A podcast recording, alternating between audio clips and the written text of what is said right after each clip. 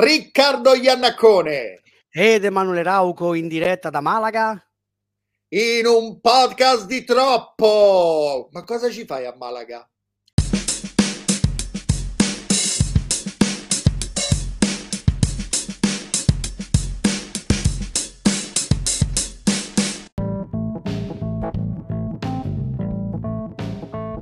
A Malaga io sto perché la mostra del cinema di Venezia mi ha mandato qui perché siccome qui ci sono le giornate del cinema come?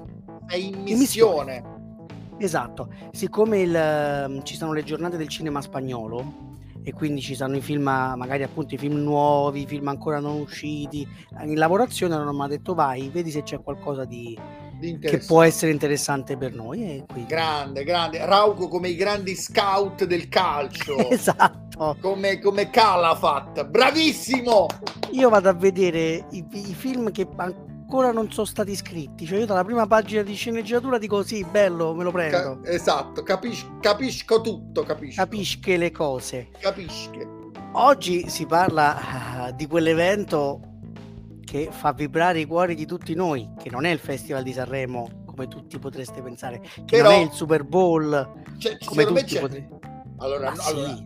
non mescoliamo il Super Bowl con abbiamo, Sanremo e gli Lo abbiamo già detto alcune infatti, puntate fa. Posso, posso Super dire... Bowl minore di Sanremo. E questo allora, l'abbiamo allora, già assodato. Vabbè, togli, togli, un attimo Sanremo dall'equazione. Abbiamo Via capito, Sanremo. Rauco non è attendibile quando si parla di Sanremo. Esatto, no, Ma sulla dicotomia Oscar-Super Bowl non c'è assolutamente alcun dubbio e ti dirò di più. Ho una prova che lo dimostra. Ho i fatti a portata di mano. I numeri parlano chiaro, il Super Bowl è la roba più vista nel mondo ma a par- dopo ma parte... i mondiali e dopo le Olimpiadi. Ma a parte questo, io non parlo solo di meri ascolti. Qual è la serie TV dell'anno? Last of Us. The Last of Us. Mm. The Last of Us ha fermato la sua, diciamo, distribuzione certo. televisiva per gli Oscar? No. No. The Last of Us si è fermata per il Super Bowl? Sì. Sì, e quindi eh, lì hai già la risposta. Certo. Quindi The Last of Us non si è fermato per gli Oscar e infatti ha collezionato degli ascolti niente male. Quando è arrivato il Super Bowl ha detto facciamo così, usciamo qualche giorno prima. Ma Forse sì, perché, perché ecco, rifacciamo il, il parallelo con Sanremo. Mentre la musica, anche se uno non è appassionato di musica che suona, che però le canzoni se le ascolta e quindi Sanremo se lo vede senza problemi. Se non sei appassionato di cinema, gli Oscar, che te li guardi a fa? Il, leggi il giorno dopo o la sera dopo gli Oscar se stai in America, leggi che ha vinto. C'è solo l'appassionato di cinema e siccome negli ultimi anni gli appassionati di cinema, chiamiamoli cinefili, stando ai numeri sono diminuiti, è chiaro che eh, mentre invece eh, appunto come ti dicevo eh, Sanremo se lo guardano sostanzialmente tutti. Ma perché sono diminuiti? Ma questa è un'impressione, ti parlo numericamente. Ah, a livello di impression. Sì, a livello di impressione, cioè quelli che, guarda appunto, calano gli spettatori del cinema, calano quelli che comprano i libri di cinema. Tranne quest'anno, ma negli ultimi 10-15 anni gli ascolti degli Oscar sono diminuiti. Quest'anno è l'unico anno in cui sono eh, aumentati del 12% rispetto all'anno scorso, quindi immagino, ma, ma poi anche cioè, se, se, se, parli, cioè, io quando, senza andare troppo in là, vent'anni fa, eh, io ero appassionato di cinema, anche gli amici non cinefili, però se dicevi andiamo al cinema, ma sì, dai, tra ragazzi oggi questa cosa è più difficile. Sì, cioè, Devo quindi, dire come che... dire, il, mentre prima era il più grande degli intrattenimenti di massa il cinema, oggi non lo è più, oggi sta diventando un'altra cosa. Poi magari eh, fra vent'anni credo... tornerà a esserlo, non lo sappiamo. Eh. Credo proprio sia difficile attirare l'attenzione dei giovani d'oggi. Infatti, anche il calcio, visto che ne abbiamo parlato anche nelle scorse puntate di un podcast di troppo, sta avendo questo problema. Certo. Riesce ad attecchire con le generazioni passate, ma sì. quasi va ad annoiare le generazioni nuove, è quindi vero. i nuovi ragazzi. Per, Ma... questo, per questo poi è nata l'idea della Superlega, perché chi ha creato il concetto di Superlega si è detto magari se facciamo vedere più volte Juve Real Madrid, Liverpool Manchester United, probabilmente il tifoso è più invogliato a vedere rispetto, che ne so, a Sampdoria Juventus. Mo, con, per tutto, dirti, con tutto il rispetto per la Sampdoria e per i tifosi della Samp. l'appassionato di calcio però è quello che aspetta i mondiali non per vedersi Germania-Argentina, ma per vedersi Giamaica-Giappone. Cioè, E allora tu stai dicendo no alla Superlega, sì a Valsoia. No, no. Io sto dicendo facciamo una Superlega di squadre di merda. Ah, ok, va bene, va bene. Cioè la Superlega tipo del Monza, che poi il Monza è anche una bella squadra quest'anno. Però Sì, per, sì, per intenderci, cioè Ok. di squadre che strisciano nei bassi fondi. E poi Juve Real Quel Madrid famoso- si gioca ogni tanto. Sì, dici quel famoso trash che è talmente brutto, fa il giro e diventa bello. C'è una pagina su Facebook, si chiama Calciatori Brutti, che ogni tanto mettono le, le immagini, cioè fanno, a volte fanno anche delle dirette, delle partite dei campetti, appunto, terza divisione, così. Ma sono delle robe incredibili. Cioè che Ollie, Bellissimo. Ollie Benji esiste e sta lì, cioè sta in Ollie. Benji vive, Vive vive, in quei esiste. campi lì. Io mi ricordo durante il lockdown, quando appunto non c'erano partite, loro andavano a fare le dirette streaming di quei pochi posti nel mondo dove si giocava il calcio, tipo la Serie B boliviana. Ma era una roba di una bellezza, cioè tu non... I portieri saltavano sui pali. Sì, cose di sto tipo. Il, cioè, ca- il campo, il campo era fatto a collina. No, i, i- i- campi, uh, trovarne uno piatto era impossibile, Era- era tutti pieni di impossibile. dossi, spe- spesso con i sassi, però era una meraviglia, vabbè. Allora, se tu sei d'accordo, tornando Vai. in ambito cinematografico, io leggo i, vin- leggo i vince, i winners, i winners vincito- noi ne parliamo vinci- un po'. I vincitores, i, no, Due no, annuncetti brevi. No, Due ti dico due annuncetti brevi prima di Ah. cominciare. Vai. Uno, abbiamo parlato di Last of Us, se siete interessati abbiamo fatto una puntata, due o tre puntate fa, abbiamo parlato di Last of Us, quindi andatevela ad ascoltare o guardare se state su YouTube. Mentre se volete un commento, come dire, più serio, più ponderoso, non tanto sui vincitori ma sugli Oscar come concetto, eh, andate sul mio canale YouTube e trovate un video apposito. Io Vai aggiungi- Rick, andrei ad aggiungere un, annuncia. un, terzo un, terzo annuncio, scusate il gioco di parole, quindi un terzo update. Yep. Vi ricordiamo che noi ci avevamo visto lungo, ci avevamo visto giusto. E visto, che il, esatto, e visto che il grande trionfatore di questi Oscar, adesso lo andremo a vedere, è Everything Everywhere All at Once, record, nessuno aveva vinto sette Oscar Eh, no. nelle, nelle categorie principali, Mm. nessuno, Fammi sette. Guarda, guarda, adesso che- vado a fare la vado a recuperare, però insomma, No, no, guarda, credo, credo eh, di dire il giusto. Eh, Cioè, nel senso, non parlo, di nu- non parlo di numeri globali, parlo No, delle, eh, sette, delle sette categorie principali. quindi visto film, che- attore, regia, Attrice, sceneggiatura, sceneggiatura e, e, non protagonisti. E visto che Everything Ok. Everywhere All at Once ha vinto più categorie come attore e attrice e non protagonista, ha vinto se- tre attori su quattro. Esatto, se non sbaglio è record, ovvero nelle categorie principali è il film che ha vinto più Oscar. Allora, Il Signore degli Anelli non ha vinto per gli attori, Titanic non li ha vinto per gli attori, cioè sto pensando ai film eh, West Side Story, forse ha vinto gli attori ma non tre No. e probabilmente non ha vinto, vabbè, è Allora possibile, cerco, adesso cerco, Guarda, cerco. è, Ecco, possi- è un record possibile questo. Allora, Ah, sicuramente ehm, allora. tutti no, i record messi a segno da Everything Everywhere All at Once. A24, che è la casa che lo ha mh, distribuito e coprodotto, se non ricordo male, è, è il ecco, record ecco, ecco. perché è l'unica casa, è l'unica casa di distribuzione, cioè l'unica casa, diciamo, l'unica società che in un'annata Os- degli Oscar ha vinto tutti i premi principali, perché il quarto attore, cioè Brendan Fraser, è comunque di un film A24. Eh, Sì, ok, questa era un'altra notizia interessante, però quello che ti dicevo, Sì. eh, la notizia che davo è proprio questa. Il Vai. film ha fatto la storia degli Academy Awards marcando diversi record e si è aggiudicato alla prestigiosa lista, eh, si è aggiunto, scusatemi, e si è aggiunto alla prestigiosa lista dei pochi film in grado di vincere tutti gli Oscar più importanti, come accadde una notte, qualcuno volò sul nido del cuculo e il, il silenzio, silenzio, degli innocenzi. Sì, Quindi questi quattro film hanno vinto le categorie top. L'unica Però, differenza tra quei l'unica tre differenza è che lui ha vinto Everything Everywhere o la tua ha vinto più premi negli attori. Ne ha 23 su 4, gli altri hanno vinto però i due protagonisti.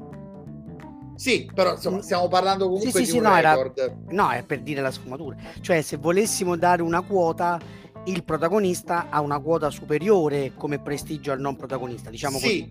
Però, però è vero le, a, legando... a, questi aggiungici anche il montaggio, che è tipo la regia bis sì, qua stiamo già entrando in un campo più da, da espertoni, da, da cinefili. Vabbè, Però noi ci ascoltano i più grandi espertoni d'Italia, quindi... No, vabbè, ma a me piace mantenere la conversazione a un livello più basso. A un livello più no, terra-terra. A livello più terra-terra. Però stavo dicendo, se contiamo gli attori come categorie no, top... No, no, in generale è verissimo. È, è, è senza dubbio un record. Stavo dicendo però... È dieci anni che un film non vinceva sette Oscar. Ecco, ecco, quindi insomma, eh, di solito tendevano a distribuire e a dividere. Sì, esatto. esatto. Stavo dicendo, noi ci avevamo visto lungo e, e avevamo fatto mesi e mesi fa una bella puntata con Andrea Guglielmino ospite per parlare proprio per parlare proprio di Everything, Everything Everywhere All At Once e di multiverso. Esatto. Quindi e si quindi può andare a recuperare anche episodio. quella. E tra l'altro, sì, perché noi facciamo quella puntata un po' perché il film veniva molto parlato, ma perché già si cominciava a sentire dall'America e c'era, e c'era profumo di vittoria. E allora hanno detto, ma sai che c'è? Cavalchiamo quest'onda. Ok, vado a leggere velocemente la lista. Vai. Eh, miglior film Everything Everywhere All at Once, miglior attore protagonista Brandon Fraser per The Whale, miglior attrice Michelle Yeoh sempre per Everything Everywhere All at Once, la miglior canzone originale del film RRR che si trova tra l'altro su Netflix se non sbaglio, Natu, Natu, miglior film d'animazione. Film pazzesco, se non film pazzesco, da vedere, da vedere. Miglior cioè, c'è, un tizio, c'è un tizio che picchia le persone con una tigre. E quindi trash che fa il giro e diventa Ma, bello. Sì, però lo spirito con cui è fatto, che è poi uno spirito molto indiano, non è trash. Cioè loro ah. in quel senso della meraviglia ci credono. Non è come eh, giusto, Sharktopus giusto. lì, lo, lo, lo squalo assassino, capito? Giusto, giusto. Miglior film d'animazione e sono molto contento per questo premio perché se lo merita.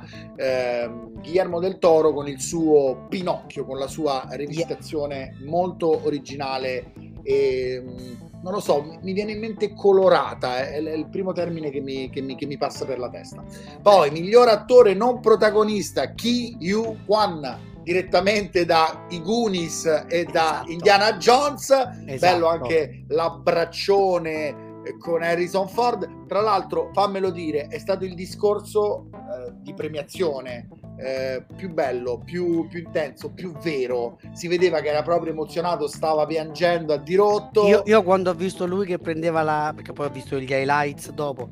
Lui con la statuetta che parla alla mamma, io lì sono crollato, eh, non ce l'ho sì, fatta. Sì, sì, dolcissimo. Io il, il, la cerimonia degli Oscar l'ho vista tutta, non gli highlights, però ovviamente indifferita perché Beh, oh, certo. cavolo perché siamo persone sane di mente noi mica oramai oramai eh. il mio nome è mai più direi quindi non lo, non lo farò poi miglior film straniero niente di nuovo sul fronte occidentale migliore regia alla coppia dei Daniel Kwan e Scheinert poi migliore attrice non protagonista Jamie Lee Curtis. Brava sì. Jamie Lee.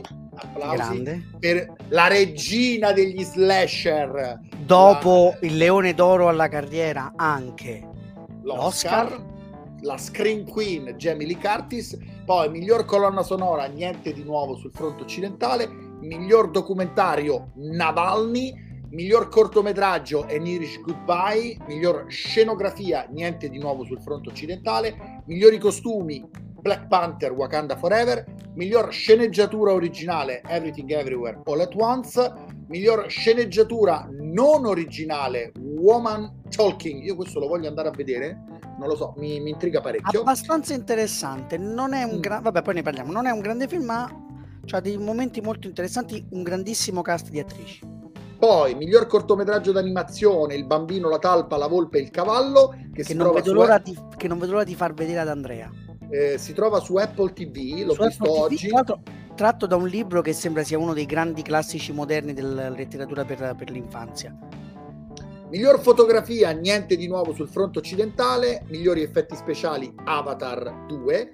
Miglior cortometraggio documentario, Ragù, il piccolo elefante. Miglior montaggio, Everything Everywhere All at Once. Miglior trucco, The Whale. E miglior sonoro, Top Gun Maverick. Quindi le briciole, le briciole per Avatar, per Top Gun. Ai grandi eh, blockbuster. Per Black Panther, zero, zero Oscar sia per eh, gli spiriti dell'isola che per Spielberg, che probabilmente, lo vogliamo dire, aveva cacciato fuori dal cilindro l'opera più bella di questa, eh, diciamo, tornata di, di Oscar. Eh, vince tutto, Everything Everywhere All At Once, miglior montaggio, miglior sceneggiatura originale, miglior film, miglior regia, gli attori, quindi insomma escluso miglior attore protagonista che è andato a Fraser e la vera sorpresa, il secondo classificato eh sì, è eh. stato niente di nuovo sul fronte occidentale, tre premi, fotografia, quattro. Port-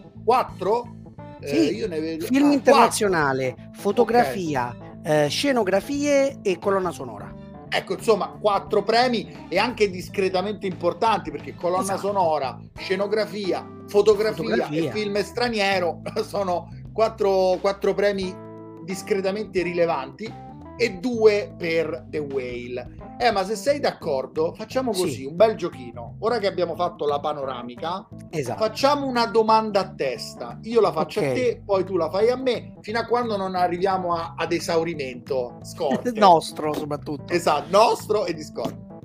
Prima domanda. Sì. Se, se, le facciamo, se rispondiamo brevemente, secondo me possiamo anche farne parecchie. Vai, va bene. Prima dai, domanda. Dai. Everything Everywhere All at Once meritava di trionfare a questi Oscar? Ecco, e questa è la domanda più complicata a cui rispondere. Eh, perché, lo so. Perché presuppone innanzitutto che il, i meriti di un film siano, come dire, oggettivi. Cioè, sai, noi stessi appunto ne, nella puntata lo, lo, dicevamo, tu quel film, a te quel film ti è piaciuto molto. A me, a me è piaciuto molto. Esatto a me il film è piaciuto molto poco. Quindi, eh, se tu mi dici li merita, se lo devo vedere con la mia ottica, ti dico di no. Eh, non solo perché non ne merita 7, in più, cioè, non è che il numero di Oscar è una roba per cui dice è un voto, non è che dicono allora a questo film gliene diamo 5, a questo film gliene diamo 9, cioè un film che ne ha 27 non è più bello di un film che ne ha 24, in quel senso. Um, Assolutamente no. Uno, perché dipende da tantissime cose. Due, poi anche. No, anche perché a questo punto vorrebbe dire, stando a questo gioco perverso, che i Daniel, ok, sono sì. più bravi di Kubrick, secondo il gioco degli Oscar. Capito, cioè, o, o di Hitchcock. hanno vinto tre Oscar in un'annata sola perché produzione, quindi miglior film, regia, regia e sceneggiatura. Eh. E Kubrick non ne ha vinto manco uno come regista. No, esatto. O Hitchcock. De- detto questo, no, ma anche come film, che il film dei Daniels sia più bello di Eva contro Eva che ne ha 26. No, diciamo. Sì, è un gioco, è un gioco perverso e sbagliato. Perché io poi trovato... ogni anno fa storia a sé. Sì, anche perché io, per esempio, ho letto un commento che a livello di gusto ha trovato no, il mio assenso, sì. il mio il mio essere d'accordo, però poi seguendo questo tuo ragionamento giusto non ha ragione di esistere. È un, è un, critico, è un tuo collega sicuramente, adesso non ricordo il nome, però ha scritto ragazzi, ma se questo film che è bello ne prende sette, quanti ne dovevano dare a Mad Max Fury Road che certo. tecnicamente e a livello di attori e a livello di regia era, era molto meglio? Risposta, hai ragione, ne meritava teoricamente di più, però asterisco è un gioco, è un gioco e se stai alle regole del gioco devi accettarlo. Le regole del gioco dicono che quest'anno, per tutta una serie di questioni che riguardano Hollywood, cioè non riguardano il cinema in generale, riguardano Hollywood, questo era l'anno in cui questo film aveva senso di ricevere tanti premi. Perché? Eh, perché un tipo di cinema particolarmente originale per un canone hollywoodiano perché è un film comunque ecco che, che noi ne possiamo dire è un film che ha, ha incassato molto bene è un film che è costato 15-20 milioni di dollari e ne ha incassati, ne ha incassati 120 120, 130, una cosa del genere. E ne incasserà altri perché sta riuscendo in sala. Esatto, in più conta che visto questo tipo di successo, le vendite per le piattaforme, per l'online, gli porteranno ulteriori soldi. Conta che comunque è, è, il, è il, più alto incasso nella storia della uh, sua casa di distribuzione, la A24 che dicevamo prima. È un film che in America hanno amato tutti, quindi era proprio il film giusto al momento giusto. Però e a te poi, non ha fatto impazzire e a me non ha fatto cosa, impazzire non gli avresti dato sette Oscar non gli avrei dato 7 Oscar. Capisco alc- alcuni Oscar, mi sembrano proprio. Il montaggio mi sembra chiaro che quello è un film. No, è un film che tu devi mettere, devi dare una forma a 100, come dire, a 100 fili narrativi diversi del multiverso. E lì il montaggio ti fa tutto. Cioè, se il film alla fine è comprensibile e ne esci con un sentimento, no? lo devi in buona parte, certo, la scrittura e tutto quanto, ma lì il montaggio viene tutto insieme.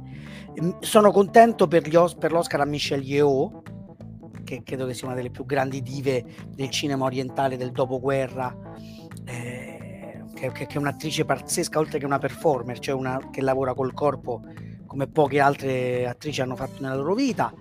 Sono contento di Jamie Lee Curtis perché le voglio bene. Però dal punto di vista del critico mi pare che sia un film sopravvalutato, però poi penso che c'è anche una differenza molto di approccio con il mondo anglosassone. Cioè, al di là del giudizio che posso avere della critica anglosassone, lì è un film che viene molto amato e che da quando è poi stato presentato e distribuito si, si capiva che era una roba nuova nell'aria che avrebbe colpito nel segno. Da europei allora, magari diciamo in più poi magari facciamo un discorso del genere, un discorso che approfondisco in quel video che dicevo. Pensare agli Oscar e giudicarli col metodo della critica, cioè giudicarli da critici, non ha senso. Uno perché quello che penso io è diverso da quello che pensi te. Due perché gli Oscar non sono dati dai critici, sono dati da altre figure che ragionano sì, in altro modo. E poi bisognerebbe metterci un asterisco anche lì perché si sa che non tutti votano, non tutti vedono tutti i film, alcuni fanno votare qualcun altro a nome loro. Se tu ti inventi una campagna, chiamiamola elettorale, per cui fai vedere il film a più persone, riesci a convincere, ma a più persone che quello sia il bel film, e lì catalizzi più voti anche su tante categorie. E qui si rientra nel famoso discorso, è inutile che volete credere che gli Oscar premino il film migliore, gli Oscar sono essenzialmente politici, certo. parlano di politica, hanno una struttura politica, hanno un modo di votare politico, con delle campagne che assomigliano alle campagne politiche, certo. di conseguenza... Certo l'Oscar non può essere arte e basta e anzi spesso l'arte è, in, l'arte è messa in, in, secondo piano quindi magari vincono film belli ma non i più belli ok? anche lì poi no cioè quando dici miglior film cioè migliore rispetto a che? migliore rispetto alle posizioni di ognuno non è come una corsa di 100 metri oh sei arrivato davanti a tutti sei il migliore lì il film come dire discutere su cosa è il migliore, poi nessuno può vincere, non c'è. Qui no.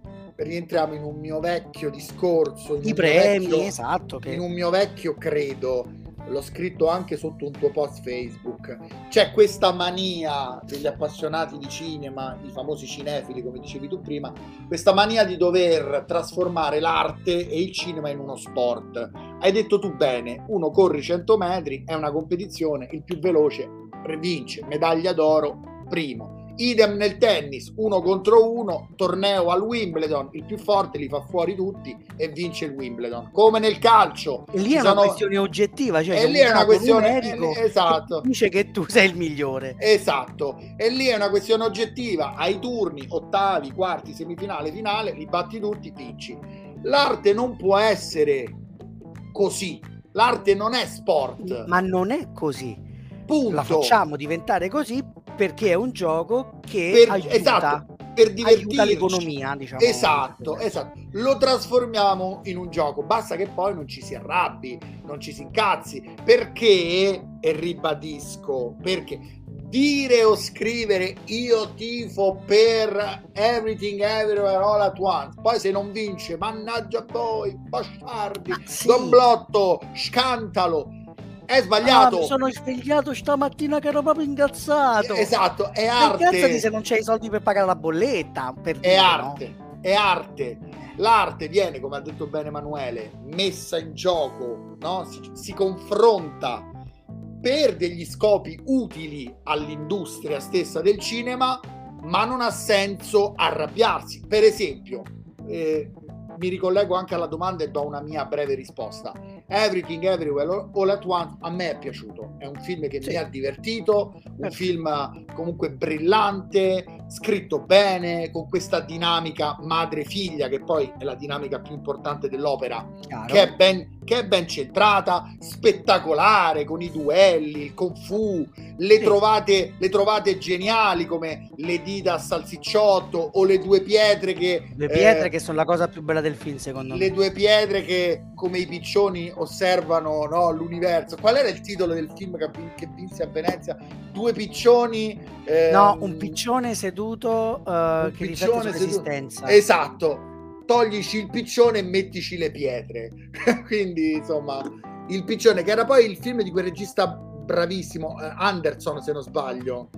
Sì, Roy Anderson. Roya, un piccione seduto sul ramo riflette sull'esistenza di Roy Anderson. Bello, bello, molto, molto, molto bello. Quindi io ho apprezzato molto eh, Everything Everywhere All at Once. Non gli avrei dato sette premi. Avrei preferito una suddivisione come negli anni precedenti, perché sono dell'opinione che se non hai di fronte Il Signore degli Anelli o Titanic, forse, forse è meglio dividerli i premi invece che dare tutto a uno ne, negli ultimi anni, diciamo, dieci anni che eh. non vince dieci...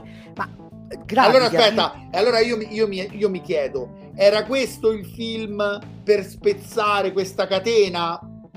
Mm, forse no. no. anche perché i due film che hanno preso un bel malloppo di premi sono Gravity e Mad Max, che però hanno preso dei, te- dei, premi tecnici. Gravity in più ha preso la regia, però non hanno vinto miglior film o miglior sceneggiatura. Eh sì, Quindi, sì. perché appunto l'idea è non c'è quel film spacca tutto eh, perché non ci sono più perché ne... e quindi di, giustamente dividiamo. Fa anche meglio all'industria. Fa però, anche meglio all'industria sì. cioè, però questa... la, domanda, la domanda è questo è un film bello? sì, secondo me sì. Ma è quel film spacca tutto? no. No. No, però allo stesso tempo fa bene a un certo tipo di industria. Quello sì. Quello cioè, sì. al tu dicevi giustamente, no, non incazzatevi.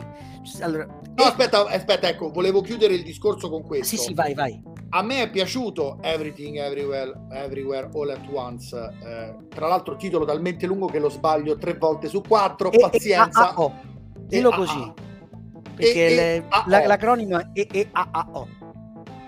Eh, mi perdo pure è ancora più difficile. Dici, esatto. Eh. Everything Everywhere All at Once io preferivo eh, The Fabelmans, ok? Sì. Però non è che quando è finita la cerimonia, perché poi io l'ho vista in differita, non sapevo chi vinceva, l'ho scoperto ah, ti sei tenuto il mistero, bravo. Sì, mi sono tenuto il, il, il, mistero. Non è che quando Spielberg non ha vinto niente ho detto scantalo, Spielberg era il più bravo, Spielberg doveva vincere almeno un premio, gli dovevano dare la regia. Non me ne è fregato, Ma no, non me ne è fregato niente. Che già, che già, va bene come concetto proprio di base. esatto, no? non me ne è fregato niente. Io ritengo che la bellezza, la maturità, la, la come, come, posso dire, la perfezione di un film come quella, come quella di, di, di, di The Fabelmans ci vuole molto tempo e una lunga carriera per raggiungerla quella perfezione. Questo potrebbe essere, no, potrebbe, magari non lo è, però sembra un perfetto film per finire la carriera. Esatto. Una carriera durata 50 anni con più di 30 film e tu alla fine c'hai, come dire, la ciliegina sulla torta. È un Questi film... stanno al secondo film. Esatto. Allora, lì e se la... il secondo film comunque è questo, cioè Beh, una buona cappello, no? tanto di cappello stavo dicendo, lì c'è la maestria di Spielberg. Allora io da, da, appassionato potrei dire, diavolo, ma non lo dai a Spielberg questo premio? Poi qualcuno potrebbe dire, eh, ma ha già vinto Spielberg, allora diamolo a, qualcuno, diamolo a qualcuno che non l'ha vinto. Si entra in un ghirigori di opinioni e di espressioni e di sparate col botto dal quale io mi tiro fuori e dico ragazzi a me di litigare o di polemizzare sul cinema proprio non mi va, mi sembra un po' una cazzata. Tra l'altro a proposito no, di Spielberg, cioè ehm, ah, vince, cioè, doveva vincere, non so se avete fatto caso all'atteggiamento di Spielberg durante... Non gliene fregava niente manco a lui. Non solo, a parte il fatto che lui aveva detto pubblicamente in più di un'occasione di aver molto apprezzato il film dei Daniels. E lui, e quasi tutti, cioè io, mh, mm, almeno quelli, i, ringra- i ringraziamenti che ho sentito, in tantissimi hanno ringraziato Spielberg. Cioè tu stai lì, tu hai un signore di quasi 80 anni che è il padre del cinema americano moderno sta lì e quindi l'hanno tipo tutti ringraziato. Cioè, perché appunto è una, è una, pietra angolare del cinema che fanno quasi tutti quelli che stavano lì candidati. Quindi lui sta lì, da, chiamiamolo così, da grande patriarca del cinema americano, che aveva proprio un atteggiamento come a dire bravi ragazzi, adesso tocca a voi. Cioè io ho già dato. Se non si è arrabbiato lui, perché ci dobbiamo arrabbiare noi? Cioè io, io, io ho visto non, non, non, so se hai fatto caso la gioia che lui aveva quando uh, eh, Eichi Chuan, adesso non mi ricordo come si chiama il, il, Shorty, per intenderci, ha vinto il premio. Cioè ha esultato come se fosse uno del suo film, perché poi di fatto è, è uno stato. dei suoi. Uno perché poi suoi. Goonies è comunque prodotto da Spielberg, quindi cioè, è uno dei suoi. Ehm, cioè, que- quella roba lì ti dice, ma fate voi, cioè a me mi avete messo in concorso e va bene sto in gara, ga- gareggiamo. Ma, ma, adesso il mondo è vostro. Cioè ma, perché... ma, non, ma, non, solo Spielberg. Cameron solo neanche, Spielberg. neanche, si è presentato perché secondo me c'ha cose più importanti da fare. Cameron c'ha 64 avatar da qui al 2090. esatto. Poi dai, dice, Tom, Tom Cruise, Cruise, non si è dice, presentato perché dice, neanche voi.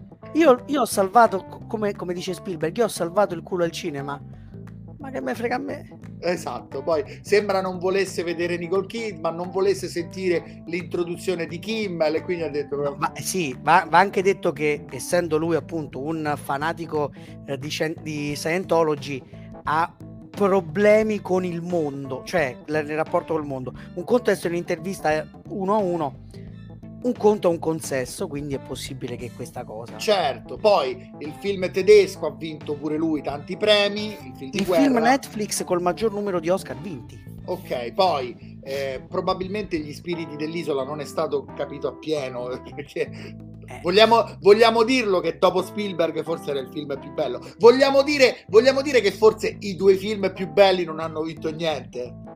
Allora, io sono. Non, non, posso espormi più di tanto sugli spiriti dell'isola. Eh, però è un film che, che davvero parla da solo e chiunque, quasi chiunque l'ha visto poi ne è uscito con il cuore come dire, più forte perché è un film è un film complesso, pieno Però, di sfaccettature, guarda, come se fosse una gran, una gran Io sono sorpreso dalle nove candidature un, per un film del genere, eh. Però nessun premio. Ma sai, quello... Ehm, Però ecco, ma sai, sai che c'è, ma anche sti cazzi. Sì, ma poi voglio dire, cioè, nel senso, come hai detto tu, nel momento in cui tu... Perché poi, ecco, una cosa interessante, cioè non è che quello che fa la schedina per votare, il votante X che riempie, non è che gli arriva la schedina e riflette mm, miglior film secondo me è questo. No fanno incontri fanno cioè come hai detto tu è una campagna elettorale vera ma non solo le produzioni nei confronti dei giurati anche tra di loro si incontrano ci sono delle correnti. Allora c'è il gruppo che sostiene eh, Everything Everywhere. Allora fa degli incontri con gli altri membri per dire ma guardate che questo film è bello, c'ha gli attori, ma secondo noi è giusto che venga premiata Michelle Yeoh, è la prima attrice asiatica, eccetera, eccetera.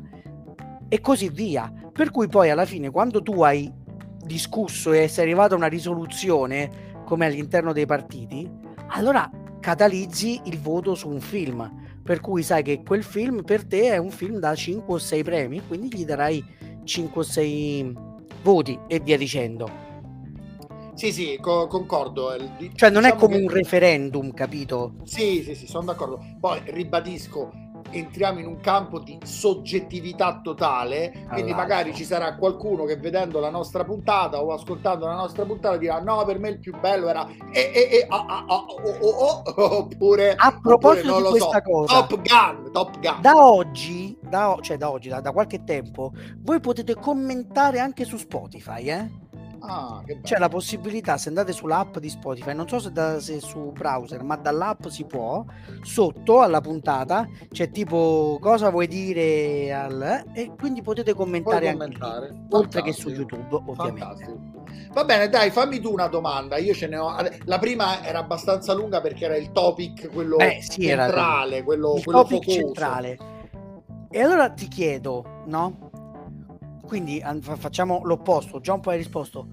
Cosa ne pensi dei film lasciati fuori, cioè senza premi? E secondo te perché questi film sono senza premi?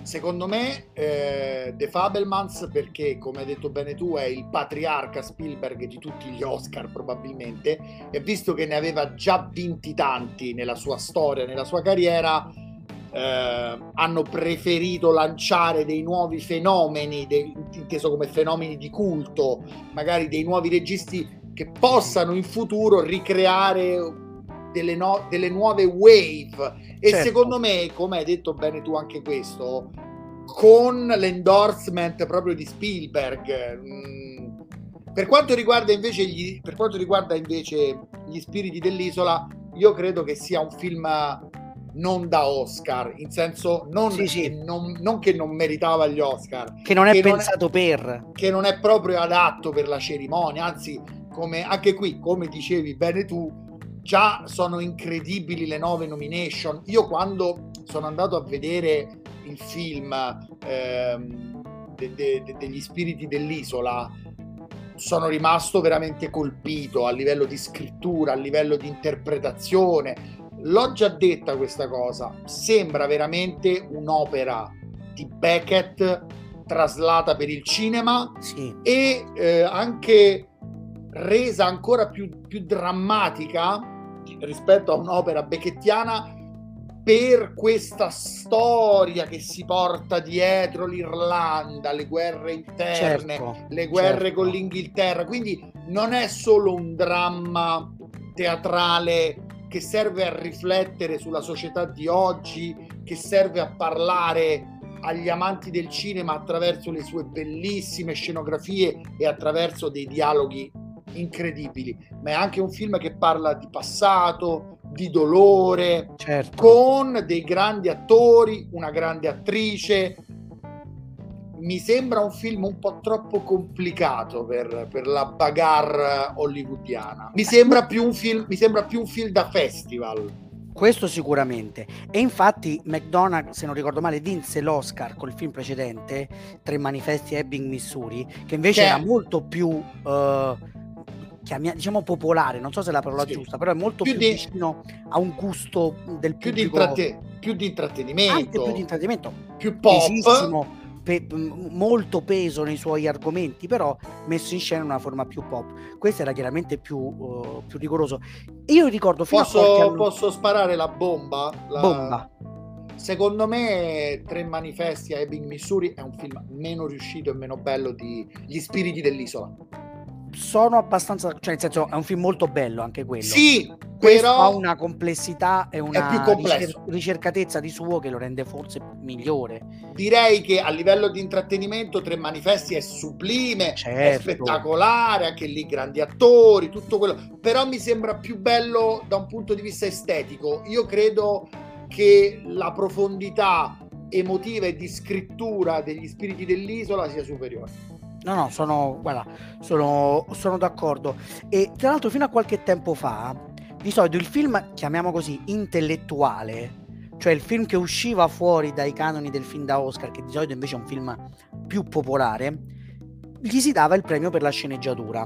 Manco quello. originale o non originale, non, magari non fino a poco dopo, però insomma fino a metà degli anni Si zero. usava che fare, si usava Quello era proprio, cioè nel senso per dirti, cioè Woody Allen ci ha avuto una cinquantina di candidature per le sceneggiature, magari non candidatavano nient'altro e le ha vinte pure Midnight in Paris per esempio eh, vinse la sceneggiatura mh, oppure ricordo i Cohen, magari, Tarantino. no? Tarantino, cioè comunque avevano, cioè, era un film che magari era un po' troppo complicato, diciamo così, per un gusto popolare, un gusto medio dell'Academy, però gli si riconosceva quel talento lì. E, mh, a pensarci, quello era perfetto. Poi, però, se tu ci pensi, anche il gioco, che magari per noi è un gioco un po' più scoperto, però per un- uno spettatore, per, per un pubblico americano no, quello del multiverso dei Daniels è un gioco molto complicato. Mettere, come dicevo, mettere insieme tutta quella roba lì è stato ritenuto un gioco virtuosistico da premiare, quindi vabbè, ci può stare. Però Dai, ecco, c'ho io una domanda per te. su- vai, vai, adesso fa, fammela, vai. Dai, cerchiamo di essere più rapidi perché secondo me Eh, tante ragione, cose- stiamo dilungandoci. Ci eh. sono tante cose interessanti. L'hai vista Angela Bassett che non si è alzata ad applaudire per il premio di Jamie Lee Curtis? Ha, Sì. ricor- ha ricordato un pochino Joy Triviani in Friends quando si arrabbia perché, perché non gli danno il soppi, il famoso soppi di Friends. Al che ti chiedo, gesto comprensibile perché uno lì vuole vincere, quindi lei voleva vincere, è arrosicato, oppure bisogna recitare anche in quelle situazioni? Allora, il bon ton dice che reciti. Il bon ton dice che non ti dico che ti devi alzare in piedi, però un applausetto un po', un po' così col sorrisino va bene. Però posso capirlo. Ha rosicato parecchio, eh?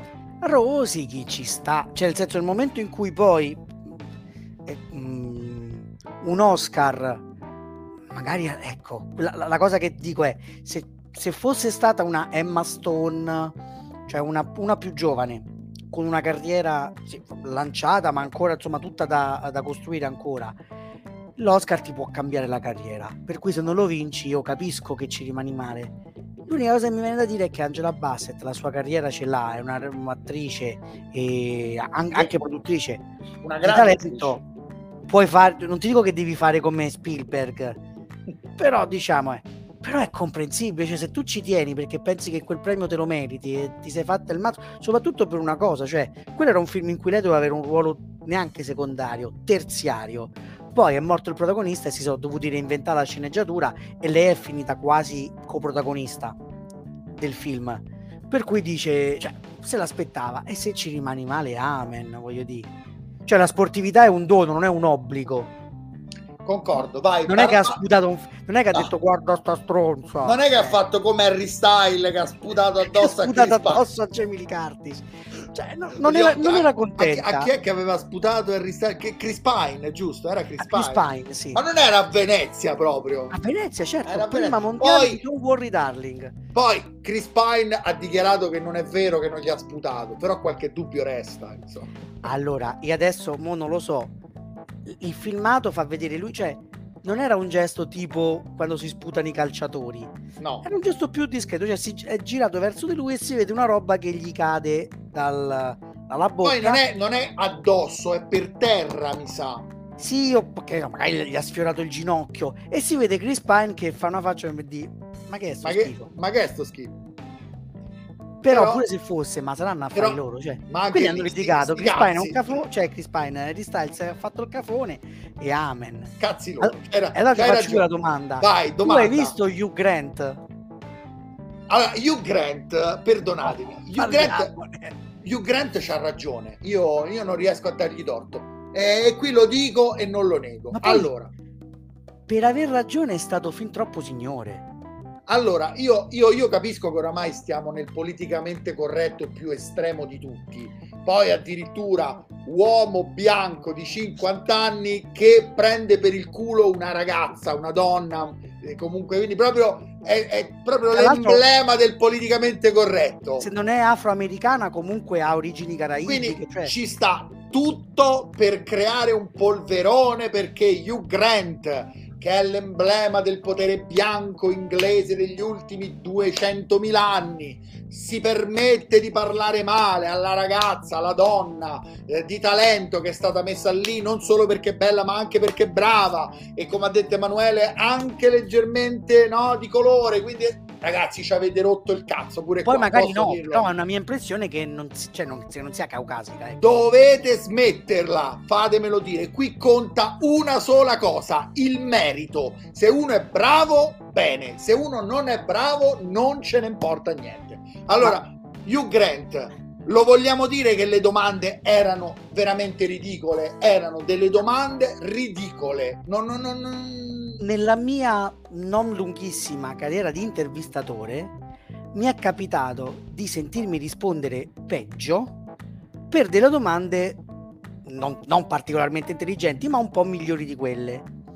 Hugh Grant è stato, cioè voglio dire, si vedeva che era in imbarazzo perché erano delle domande che non gliene fregava niente, non gli andavano a rispondere. Però mi sembra che sia riuscito a camuffare con una certa ironia. Cioè, io ho visto, ma l'abbiamo visti tutti, esempi di gente che alla, alla domanda scema ti manda a cagare.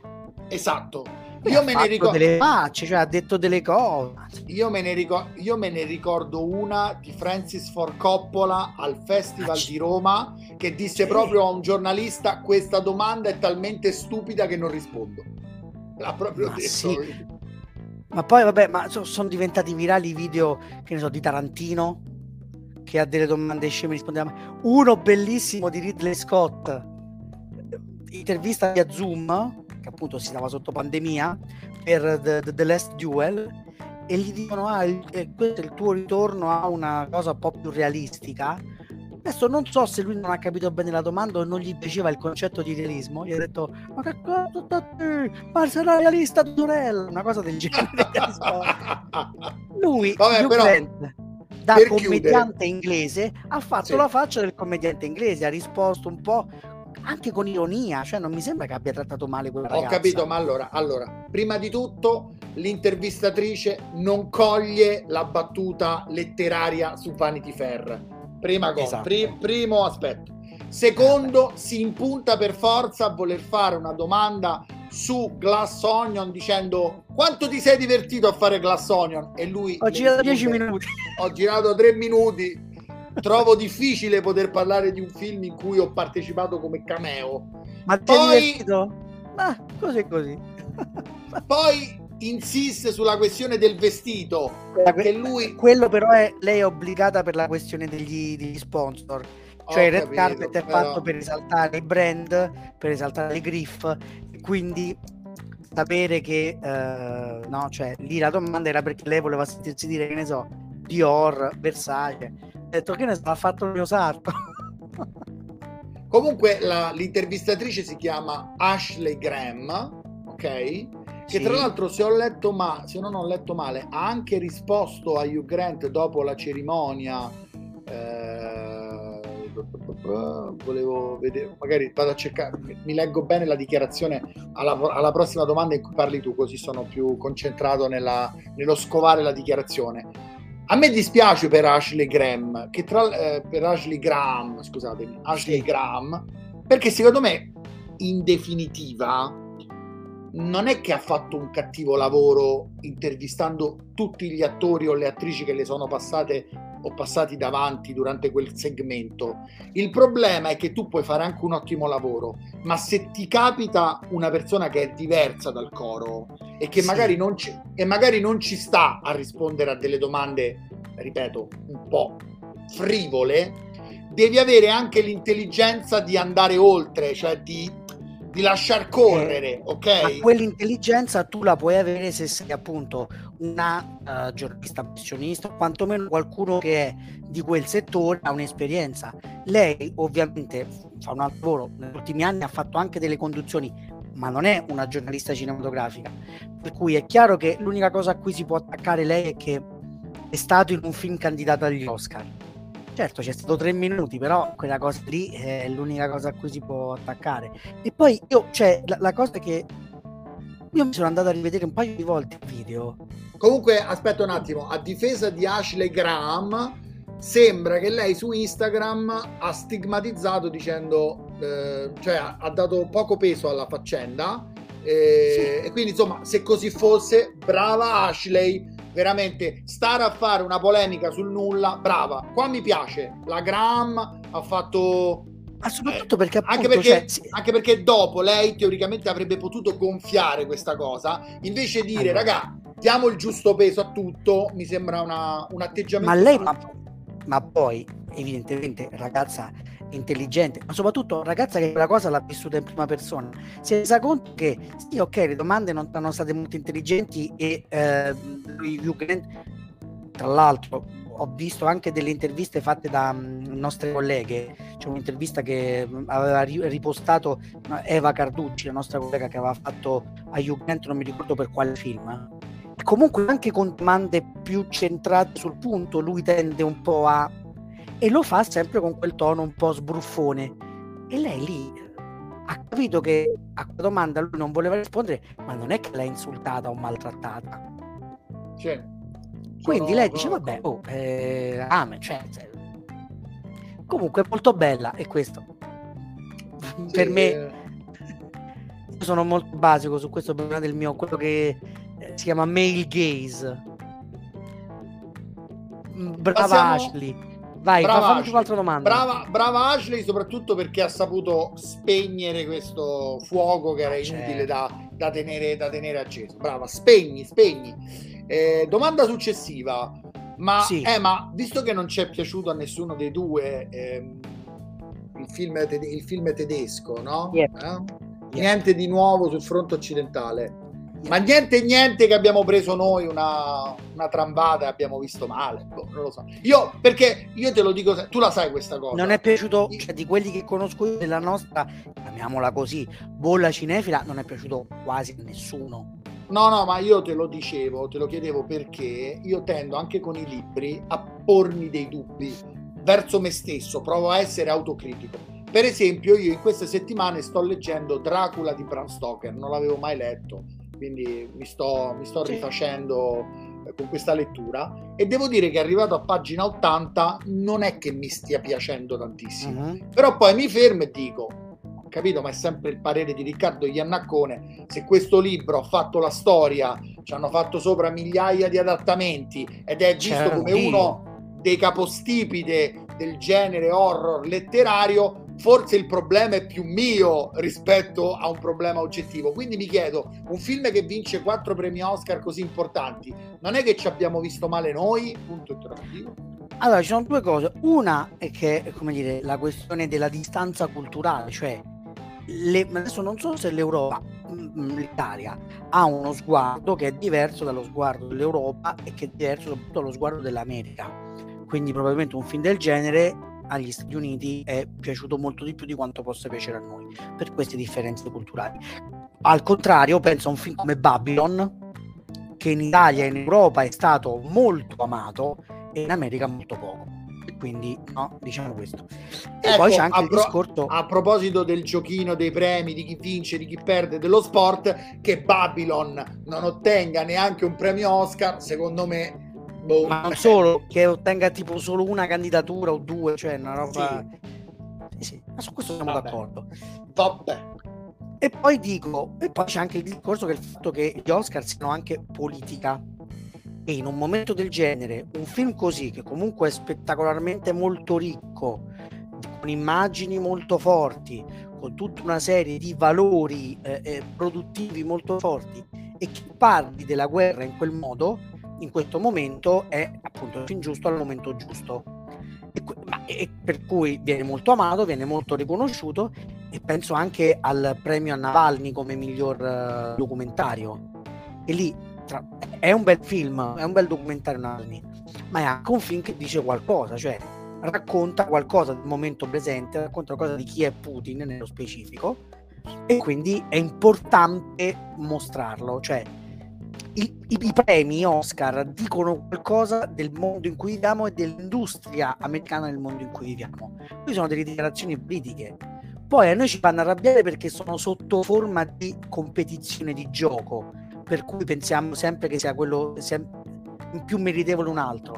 Perché se eh, l'Acad- eh, l'Academy senza premi dicesse allora eh, quest'anno vogliamo sponsorizzare eh, i film indipendenti, per cui viva la E24, vogliamo donare soldi alle produzioni indipendenti, e vogliamo sensibilizzare sulla guerra. Nessuno direbbe niente. Cioè sono, sono frasi politiche, però avrebbero anche poca risonanza. Certo. tu le metti dentro il carrozzone della, della competizione, sono tutti lì a, certo. a farsi valere. Dai, facciamo altre due domande a testa, vai, prima te. Allora, prima io eh, faccio una domanda. Ehm, cosa ne pensi del fatto che i veri blockbuster, cioè i film che hanno riportato la gente al cinema dopo un paio d'anni, siano messi un po' ai margini? Perché gli americani, tu sai quanto io ami gli americani, tu lo sai, certo. io amo profondamente gli americani. Ho fatto due viaggi in America, sono stratifoso delle squadre di Boston, eh, c'è un qualcosa che mi lega profondamente a, agli Stati Uniti d'America. Però bisogna ammettere che gli americani sono un pochino ipocriti, c'è poco, c'è poco da fare, Beh, ok? Un pochino lo sono. Quindi cosa fanno gli americani? In questo caso con l'industria cinematografica. Prima si fanno salvare le chiappette dai film blockbuster come Avatar e Top Gun poi per sdebitarsi li candidano come per dire hai visto? Ti ho candidato ci hai salvato le chiappette e io te lo faccio vedere lo faccio notare al mondo che mi hai salvato le chiappette. Perché in un'altra epoca quei film manco li candidavano perché visto che l'industria era in salute non andavano a candidare Top Gun Maverick, però visto che quest'anno Top Gun Maverick ha salvato le chiappe a molti, lo candidano agli Oscar. Però è qui che arriva l'ipocrisia. Io ti candido, lo faccio notare a tutti che mi hai salvato le chiappe, ma se devo dare poi il premio, io devo rimanere ligio alle mie regole, al mio mondo, al mio modo di essere e quindi premio il film orientale, che poi orientale non è, no, come non Parasite. È, certo. Come Parasite, perché Parasite è molto meno orientale di quanto lo si voglia dire, perché il regista comunque ha lavorato con tanti attori americani e ha un modo sì. di fare cinema, ha un modo di fare cinema americano. Certo quindi Beh, però no, modo quantomeno la produzione lì era sudcoreana sì, questa è una produzione sì. americana sì però in entrambi i casi c'è anche un se... sapore orientale in questo certo sì certo. però in entrambi i casi anche se molto diversi tra loro c'è un po' quel modo di fare paraculo dell'industria americana cinematografica e allora loro cosa fanno? ok ti do la visibilità però al tempo stesso poi vado a premiare il film eh, orientale, in questo caso Everything Everywhere, Everywhere. Oh, a ridaglie che ho sbagliato il titolo, Everything e, Everywhere. e, e ah, ah, oh, oh, oh, Everything Everywhere All at Once, come in precedenza sono stati premiati The Millionaire, come in precedenza è stato premiato Moonlight, quindi c'è questo modo di fare hollywoodiano che io non riesco ad amare, però almeno sono e qui tiro fuori Sanremo di nuovo. Io almeno personalmente sono, eh, come posso dire, ehm, mi sfugge il termine, però insomma non mi piace questo modo di fare, quantomeno sì. non mi vedo gli Oscar la notte in prego contro il televisore. Ah, beh, non so, no, se, certo. non, so, non so, se mi spiego. No, uno, certo, de- certo. uno deve essere coerente con se stesso, va bene? Sanremo, io non lo vedo, non mi fa impazzire. Quindi non sto lì poi a scrivere ah Sanremo, sti cazzi di Sanremo. Eh. Tutto magna magna. Eh, esatto, idem gli Oscar. Oramai io non li vedo in diretta da parecchi anni, me li recupero in replica perché ho Sky, però insomma non sto lì a, a farmi il fegato amaro proprio perché non capisco il modo di ragionare loro io posso, ecco, qui faccio l'unica provocazione della, della, della, della, della puntata, ok? Ah. L'unica vera polemica della puntata. Ci siamo? Jerry polemica. Jerry polemica. Secondo me, se devi fare un contest cinematografico dove si devono premiare i film, ok? Dove si deve premiare l'arte, andrebbe premiata l'arte, non la politica. Questo è il eh. mio parere. Però pure lì eh no, loro, loro, loro, premiano la politica. Cioè, nel senso, poi è anche difficile scindere le due cose. Perché dire... aspetta, però aspetta, l'arte aspetta. fine a se stessa come la giudichi? Cioè, No, c'è però sempre c'è, qual- c'è una, c'è una differenza però, c'è una differenza sostanziale. È vero quello che dici tu che non puoi scindere la politica dall'arte se sono unite, però è anche vero che ci sono molte forme di arte, tra cui anche quella cinematografica, che non prevedano per forza la politica. Non so se mi spiego. Ci sono Lì- diverse... Lì la questione diverse- è che, come dici tu, il modo in cui si votano, il modo in cui vengono costruiti, ma anche il motivo per cui sono nati gli Oscar ha a che fare con la politica. E quindi è normale che poi, allora, poi può capitare che per la politica del momento si premino dei capolavori. Anni 60 c'è Lorenzo Arabia, vabbè, lì non dice niente nessuno, eh, a seconda dei momenti storici. Però è, cioè, è proprio impossibile. Come fai a dire arte pura? Beh, per esempio, Titanic non c'entra niente con la politica. No, no, infatti, infatti. Però c'entra E con anche- una politica di anche-.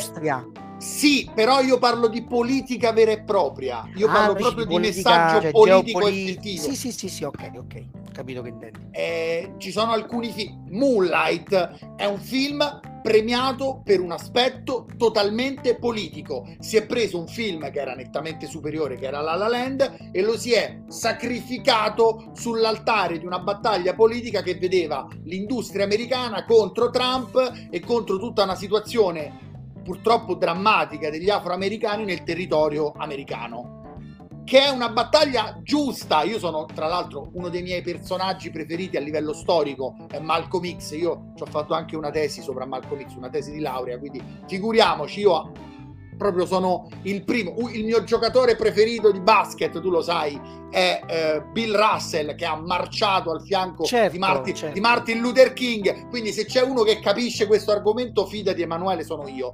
Però questo discorso che il cinema deve premiare in base al messaggio e non in base alla fattura dell'opera, Ok. io, no- io non l'ho mai capita onestamente. Ok, però a questo punto ti dico, anche qui la differenza, come dire, le, le migliaia di chilometri di distanza e l'oceano che ci separa. Moonlight in America, al di là del suo valore di portavoce e di mm, cioè, anzi, cioè, nel senso di, megafono di una serie di voci che non è solo la, la voce degli afroamericani, ma anche della comunità ses- omosessuale afroamericana che è particolarmente eh, discriminata all'interno della stessa comunità afroamericana, eh, è stato recepito non solo come un film che ha portato dei valori, ma anche un film che aveva dei, eh, dire, una questione di linguaggio e di produzione, e infatti il film poi era produzione eh, A24, che dava capito, un ma- passo di novità. Cioè il modo capito, in cui ma abbiamo recepito noi dall'Europa film, è molto scusa, diverso ma- dal modo in cui l'hanno recepito dall'America. L'ho capito, ma quello è un film che vince per il suo forte impatto sociale. Ne cito un altro, 12 anni schiavo, è un film che secondo me artisticamente, artisticamente non meritava di vincere il premio come miglior film, eppure l'ha vinto perché socialmente e politicamente parlando aveva un peso specifico per gli Stati Uniti di quel periodo storico. Ecco, questa è la mia, è la mia polemica, però vada bene, io non sto lì a dire eh, bastardi eh, e poi vado la sera, la notte a vedermi gli Oscar. Io mi sveglio la mattina, do un'occhiata su Sky, vedo chi ha vinto e poi, come ti dicevo prima, sti cavoli. Insomma, la mia vita va avanti comunque.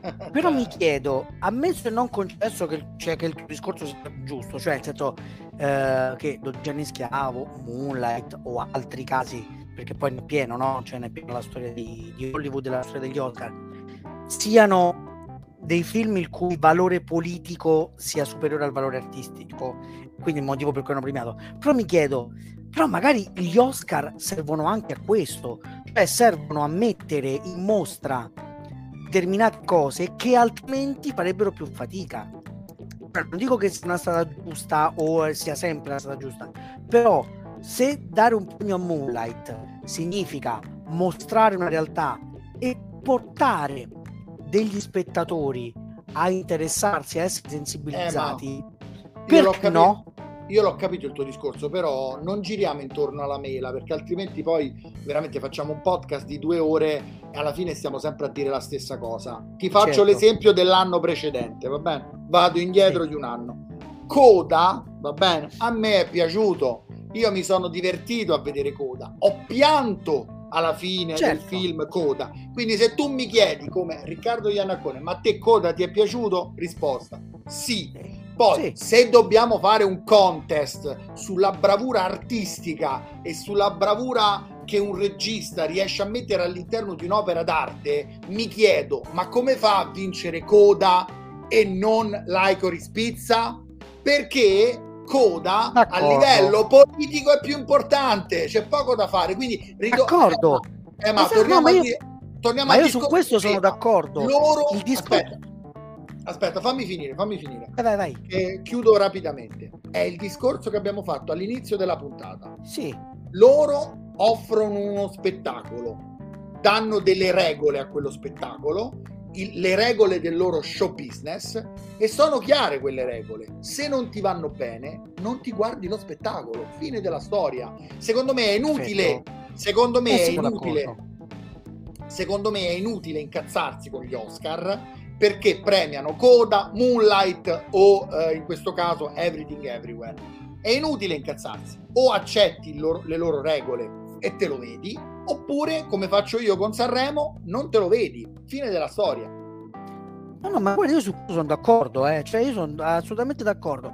Peraltro, poi nel, nel, corso delle ultime settimane ho fatto una serie di live per uh, il canale di Screen World in cui abbiamo raccontato con vari ospiti la storia degli Oscar e tu vedi che ci sono delle ondate, cioè sono, c'è il decennio in cui ha importanza il film politico il film che viene premiato anche per meriti politici, se soprattutto per meriti politici, e invece poi altri momenti della storia in cui magari sono più a posto, si credono più a posto con la loro coscienza e quindi si premia il grande colossa. Cioè, probabilmente gli anni eh... 30 saranno gli anni di un altro tipo di cinema premiato. Questo, in questo sono d'accordo con te. L'unica cosa che io mi chiedo è: questa cosa è vera, cioè questa, come dire, questa separazione, al di là della soggettività della separazione, però mi chiedo, però magari eh, avere una base politica, o perlomeno premiare alcuni film per il loro valore politico, non è necessariamente un male. Però questa... No! Cioè, io sono d'accordo su questo. Non mi fraintendere. Io sono no, no, ma ho capito quello che intendi. Eh. Io sono stra d'accordo, anzi io sono uno sono una persona, tu mi conosci Emanuele, io ho degli, sì, ideali, sì, molto, certo. ho degli ideali molto forti e combatto spesso per quegli ideali, anche ideali scomodi, quindi benvengano le battaglie e benvengano i film che attraverso l'arte ci mostrano quelle battaglie da seguire e da compiere. Io dico semplicemente che un premio, una medaglia, andrebbe data al film più bello, a prescindere dal, dalla tematica che si affronta. E quindi se Spielberg ha fatto il film più bello, perché quasi diciamo non oggettivamente perché è sbagliato, ma quasi oggettivamente lo si può quasi definire. Secondo me premiare un, un altro film per questioni o tematiche o sociali o di direzione che sta prendendo l'industria, secondo me è sbagliato. Detto ciò, loro fanno in quella maniera, il giocattolo è il loro, non è il mio, ah, non è beh, il tuo, certo. non è il nostro. Di conseguenza, se io avessi un giocattolo in mano, ecco, ti faccio un esempio. Io gestisco con altri colleghi una casa editrice. Nessuno sì. può venire a dirmi come devo dirigere la nostra casa editrice, ok? Quindi io rispetto, rispetto profondamente il modo gestionale degli Oscar. Magari non lo condivido, ma lo condivido, magari lo condivido, ma non lo comprendo fino in fondo, ecco. Però mhm. detto ciò, farci sopra delle polemiche, anzi stiamo sprecando ah, pure vabbè, troppo certo. tempo. Ci stiamo sprecando troppo tempo sopra. Dai, vai. E, dai, fammi l'ultima domanda, così poi ci facciamo la rubrichetta. Ti faccio l'ultima domanda e ti chiedo, eh, ma non è che gli Oscar hanno bisogno del classico, tipico scandalo annuale? Perché quest'anno non ci sono stati scandali, non c'è stato niente e devo dire, io che me lo sono sorbito tutto, una noia talmente profonda a livello di show, di spettacolo, che quasi ero contento quando tornavano in studio per far parlare Canova. Quindi eh, una noia veramente infinita, no, perché teoricamente quando parla Canova comunque è meglio di un sacco di altre cose. Sì, no, quello, la, mia, ecco qui la mia provocazione voleva dire di Sì, solito, certo, anche quando certo. tu vedi una, quando- anche a proposito di sport, quando tu vedi un evento sportivo, di solito quando tornano nello studio è perché devono riempire i vuoti, devono riempire il- Sì. le pause. Ecco, quando è più divertente lo studio dell'evento, c'è qualche problema, devo dire. Ecco, quest'anno è mancato lo schiaffo di Will Smith, è mancato Oh mio Dio, ci siamo sbagliati, non ha vinto La La Land, ha vinto Moonlight, insomma, è mancato il grande scantalone che andava Sì. a scuotere le fondamenta. E devo Questo dire, eh, ma si è fatta sentire questa mancanza. Tu come, tu come la vedi? Allora, come la vedo? Allora, io sto pensando che a un certo punto uno dei motivi per cui ho smesso di guardarle in diretta, al di là dell'età che mi faceva mh, fatica eh, andare a letto tardi, eccetera, è che ho cominciato a percepire quelle cerimonie come noiose, mentre fino a qualche anno prima percepivo come divertenti. Allora mi, mi- mi pongo la domanda, ma non è che ora, al di là di annate più o meno, non è che sono sempre state noiose? E solo perché eravamo più giovani, più appassionati, le ripetevamo divertenti. Poi magari che ne so, cioè Kimmel sarà stato meno bravo di altri o viceversa, cioè sai ogni edizione poi no, c'ha gli alti e bassi. Ti in interrompo, generale- ti interrompo. Trovo quel mamozzone lì L'unico conduttore che mi ha fatto scompisciare dalle risate per la sua scorrettezza e per la sua lingua biforcuta è stato Ricky Gervais ai Golden Globe di qualche anno fa. e infatti non lo vogliono più neanche vedere in copertina, giustamente. Eh, ma è così però.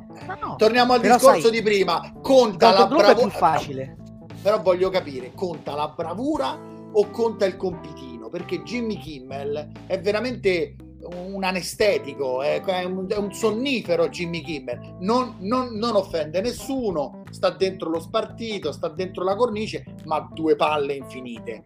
Ricky Gervais, scorretto, insulta, denigra, fa un bordello, però è bravo, però sa fare il suo lavoro, però renderebbe una cerimonia attiva. Adesso io adesso non ho bene il, il paragone soprattutto con gli ultimi anni, perché appunto vedo alcune immagini, gli highlight. Però quello che ricordo io, la grande differenza è che pur durando quattro ore anche all'epoca, eh, le cerimonie erano costruite come spettacoli. Quindi c'erano i premi dentro una cosa che erano gag, scenette eh, messe in scena, eh, sia in montaggio, quindi poi realizzate, no? quindi c'è gente che scriveva delle gag da realizzare fuori dagli studio, quindi fuori dalla diretta, sia sul palco, oltre poi ai numeri musicali, che vabbè, quelli ci sono stati anche quest'anno. Ehm, cosa che invece mi sembra che non ci sia più. Cioè, al di là del monologo o al di là delle- dei singoli presentatori che possono essere più o meno brillanti, è semplicemente una carrellata di premi e di momenti, il momento in memoria, eccetera. Quindi è chiaro che quattro ore di tic tic tic tic stendi un caprone. Con i Golden Globe è più facile, i Golden Globe sono più secchi, cioè durano due ore, due ore e mezza, l'atmosfera è molto più informale perché sono tutti al tavolo a mangiare e bere e quindi è più facile fare una cosa. Però capisco pure che in un momento in cui gli ascolti degli Oscar, al di là di quest'anno, sono in calo, spenderci soldi per fare lo spettacolone come negli anni 90 no- è controproducente. Certo. Quindi io credo che sia questo. E quindi se c'hai lo scan, però comunque pensa una cosa, eh, guarda su Twitter, tutti comunque parlano di tutto, proprio perché siccome sentiamo questo bisogno di scandalo, siamo pronti a trovarlo ovunque.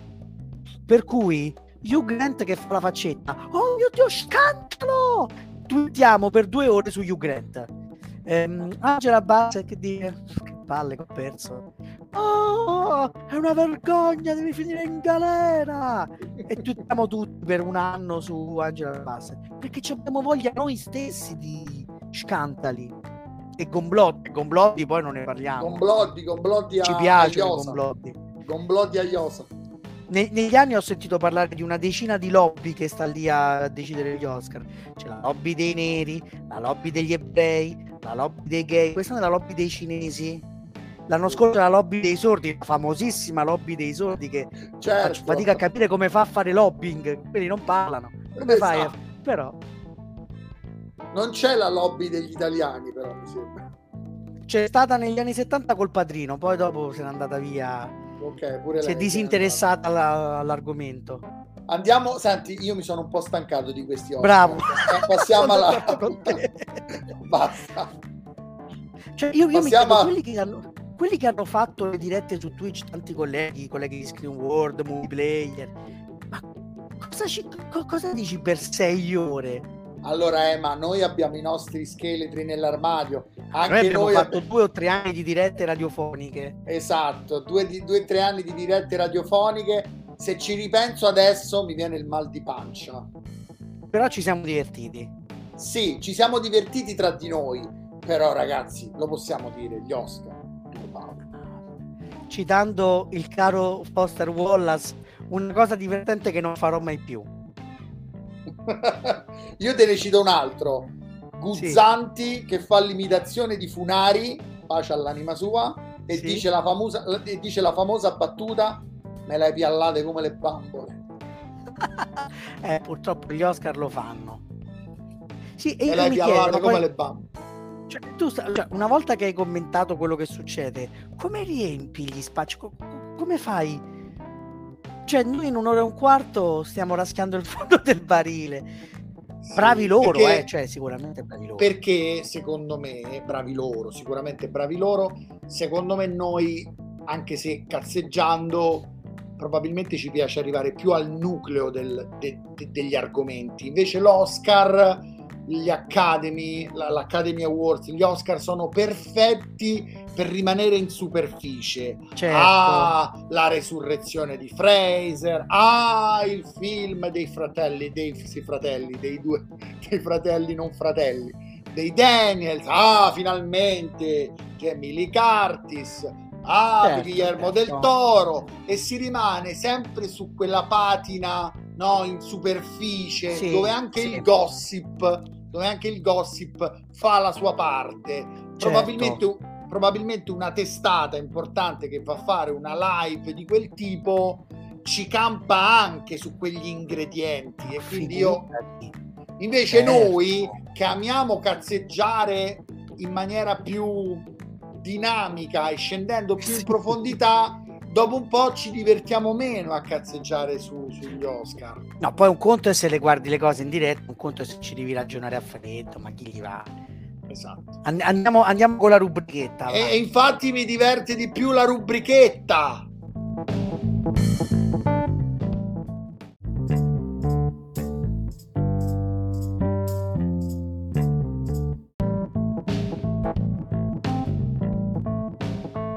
Bene, bene così.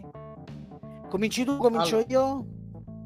Vado io rapidamente. Allora, vai. Consiglio due serie e un film. Parto dal film. Sono tornato al cinema per vedere Scream 6. Oh. E devo dire che mi è piaciuto e anche parecchio. Ne ho sentito parlare bene da tutti. Allora, il quinto per me era una fetecchia. Eh, siamo d'accordo. Il, il sesto invece, il sesto invece ha due o tre cose che funzionano veramente alla grande. La prima cosa che funziona, il primo elemento che funziona è che ci sono 3-4 sequenze veramente top. Le vado ad elencare mm. velocemente. Ghostface che per la prima volta impugna un fucile e prova ad uccidere le due sorelle dentro al drugstore Secondo momento, dentro la metropolitana, tutti con le maschere di Ghostface e quella sensazione molto newyorkese. Io a New York ci sono stato due volte e ti posso garantire che ti sembra veramente di stare dentro la metro di New York. Terzo momento, la battaglia epica tra Ghostface e Courtney Cox. Morirà? Non morirà? Non vi posso dire nulla. Però ti posso dire che è stato uno dei duelli più belli tra un personaggio di Scream e Ghostface.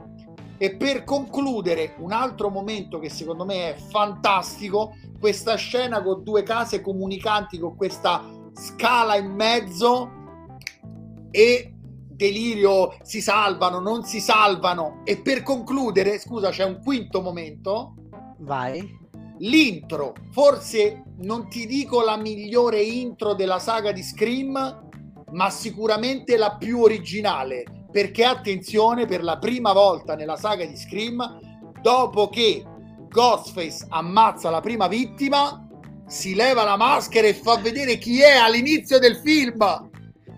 E questo mi riempie il cuore di gioia perché mi ricorda il Tenente Colombo, la più grande serie TV mai concepita da essere umano.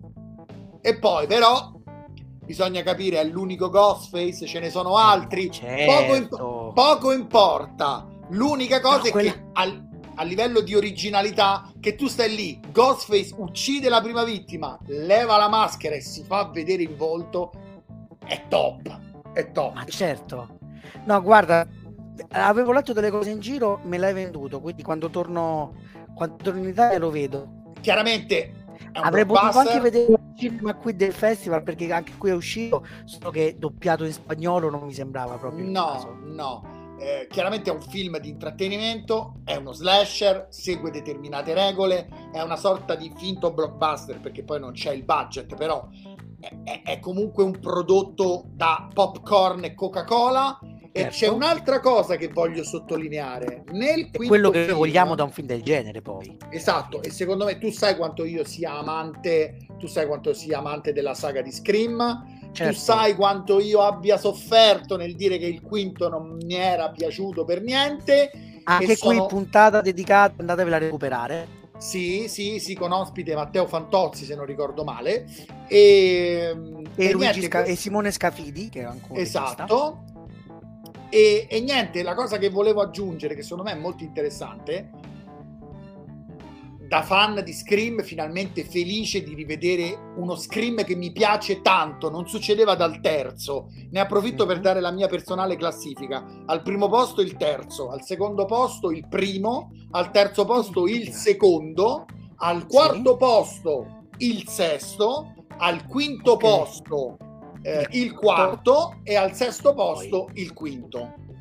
E okay. La cosa che mi è piaciuta molto è che uscendo di scena Sidney Prescott, quindi Neff Campbell, le due protagoniste che sono Melissa Barrera e Jenna Ortega, Tara Carpenter e Sam Carpenter, finalmente sbocciano. Soprattutto la Barrera che mi era veramente sembrata in difficoltà e appannata nel, nel, quinto capitolo finalmente si prende la scena perché è la protagonista, mentre se hai a fianco Neff Campbell, che è la final girl per eccellenza di Scream, è, è difficile è difficile prendersi la scena, capito? Eh sì.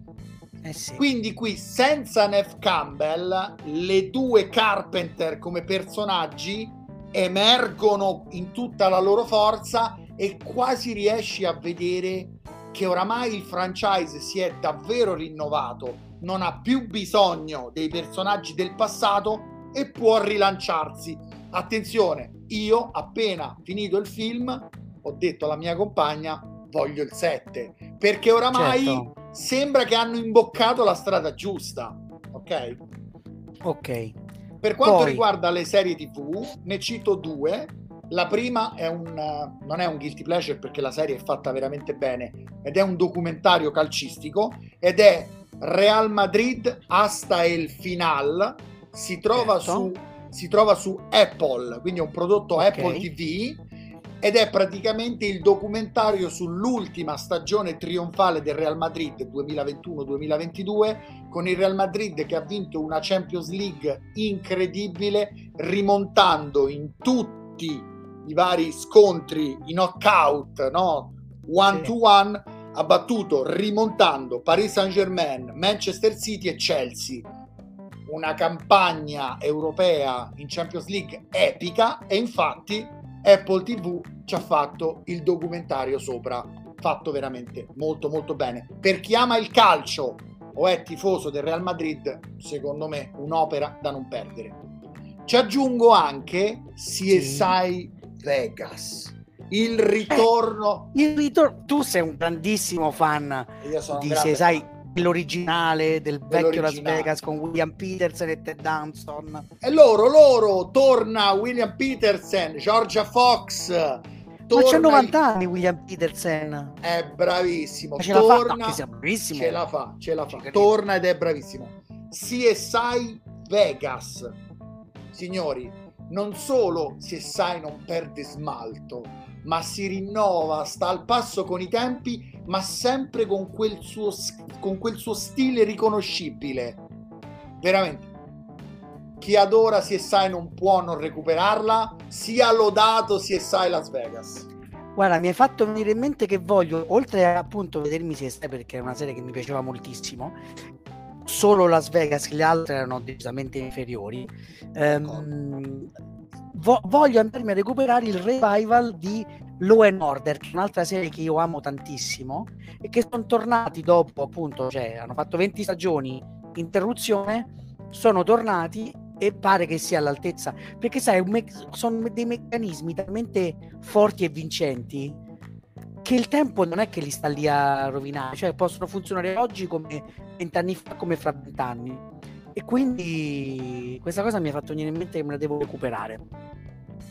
Hai altri consigli? No, mi, mi, fermo qui. Volevo solamente aggiungere che per chi volesse recuperare o vedere CSI Vegas si trova in Italia su Now TV o su Sky. O su Sky. Allora, io consiglio un film e una serie. Il film che consiglio è Akira, il grande classico dell'animazione giapponese. Capolavoro. Il grande capolavoro dell'animazione giapponese che per 35 anni è tornato in sala, restaurato in 4K ed è ancora una cosa da, da sbaragliare tutto. È un film che all'epoca, cioè tipo è il colossal dell'animazione giapponese per eccellenza. All'epoca costava 10 volte di più di quello che costava un film medio. Eh, ci sono praticamente tutte le case di produzione giapponesi si sono dovute mettere insieme per farlo e ne è uscito fuori un film che ha influenzato tutta la fantascienza eh, successiva, non solo, anche tutta l'animazione successiva se non l'avete visto è inutile che vi cioè, se l'avete visto non ve lo devo rappresentare ma se non l'avete visto è inutile che vi spiego parole perché è proprio una roba di una potenza concettuale e visiva che è ancora oggi sconvolgente quindi se trovate al cinema eh, nella versione 4K andatevelo a vedere lì oppure appunto si trova in Blu-ray non video. Se non sbaglio non è nelle piattaforme a noleggio in Italia però controllate che potrebbe esserci. E invece la serie che consiglio è Irma Vep. Eh, se, se, se, volete poi, se vi interessa su YouTube, sul mio canale ne ho fatto anche un video per raccontarla. E praticamente Olivier Assayas, grande regista francese, aveva fatto negli anni 90, nel 96 mi pare, ehm, un film che si chiamava Irma Web, che era ispirato a un serial degli anni 10, a un serial mondo francese degli anni 10 sui vampiri, questi vampiri che non erano dei vampiri che mordevano il corpo, era il nome di una banda di eh, ladri. Quindi lui fa negli anni 90 un film ispirato a mm, a quella, a quella serie lì, negli anni 2000 fa una serie tv che racconta, perché poi è tutto metacinema, cioè lì si racconta la produzione del film tratto dalla serie, qui si racconta la produzione seriale eh, per HBO Max eh, della serie tv ispirata al film ma ispirata anche al serial degli anni 10 quindi un gioco di incastri. Eh, è un lavoro intanto di eh, scrittura e di attori straordinari di riflessione su che cosa significa oggi raccontare per immagini tanto al cinema quanto in tv e il, come dire, il, i vari livelli, i vari piani di eh, narrazione, quindi il set, da, cioè, dire, il set dove si gira la serie, ehm, la serie mentre viene girata e realizzata, e anche dei flashback del passato del regista della vecchia serie eh, cinematografica degli anni 10, eh, i personaggi che come delle, come delle matriosche vere e proprie eh, diventa, come dire, passano gli anni e diventano sempre qualcosa di diverso a seconda delle epoche storiche, insomma è una, un'opera di grande complessità ma che è anche freschissima, da, cioè non è mai complessa, non stai mai lì a capire che cosa mi sta dicendo, cioè una grande fluidità e soprattutto quando si mette in scena il passato è una serie straordinaria, cioè viene quasi voglia di vedere la serie che stanno girando più che la serie che poi stai vedendo una grande serie, eh, Irma Vep di Olivier Assayas. E anche quella si trova su Sky TV e Now. Perfetto, io chiudo anche dicendoti che ho finito il romanzo di Stephen King, The Outsider, ah, sì, molto, sì. molto molto bello, e ho cominciato a guardare la serie TV su Now, sempre su Sky, sì. fatta veramente, veramente bene. Uno dei prodotti seriali legati all'universo letterario di Stephen King, uno dei prodotti migliori a livello di serie TV. Io recentemente ho visto invece la storia di Lizzie, che se, dal punto di vista mm, televisivo non è il massimo della vita. Eh, vabbè, ma lì il problema è, è il regista. Lì il problema è che l'hanno scritta coi piedi. Il regista ha detto: Beh, faccio quello che posso mi date una barca di soldi. Sai, quando, sai quando, un regista è sopravvalutato, c'è poco da fare. Sai, quando un regista è un grande regista e qui c'è qualcuno che ha scritto un libro per dimostrare a te, Riccardo, che Pablo Larraina è un grande regista. Eh, guarda, mi sono dimenticato di metterlo nella dedica. Mo scrivo all'editrice, dico, senti, visto che ancora non è pubblicato, la dedica è a Riccardo così cambia idee. Va bene, accetto la sfida. Sai che sono capace di cambiare opinione, non ho problemi. Ah, lo so, lo so. Di cosa parliamo la settimana prossima ancora non lo sappiamo. Non Troveremo... lo sappiamo. A me, a me piacerebbe fare in, quando non ci sono argomenti, facciamo qualche puntata monografica. Io lo, lo, Ma sì, lo noi lo diciamo dalla prima stagione. Diciamo. Per esempio, a, pro, a, proposito di Stephen King, perché non facciamo una bella puntata sui grandi adattamenti legati a Stephen King? Oppure uno, una monografia su Totò? Ma parliamo del più grande attore vivente, vivente, del più grande attore di tutti i tempi, non più vivente, ovvero Totò. Facciamo una roba, facciamo una roba social perché Anzi, noi siamo social. vivente perché Totò è immortale. Non, non, non muore mai. Facciamo una roba social.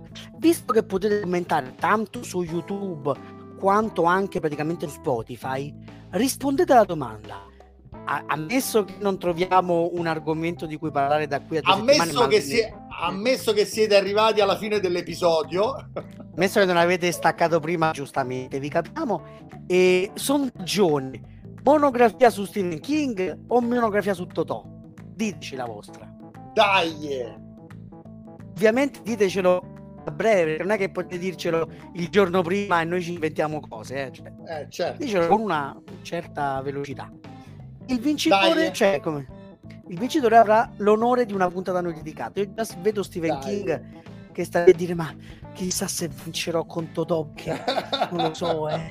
poveratto. È un brutto, rivale, brutto, brutto, cliente. Brutto cliente. Totò è un brutto cliente. Buon, buon pomeriggio, visto che per il pomeriggio, Rick. Un abbraccione. Alla un prossima. a tutti. Alla prossima. Viva il cinema sempre.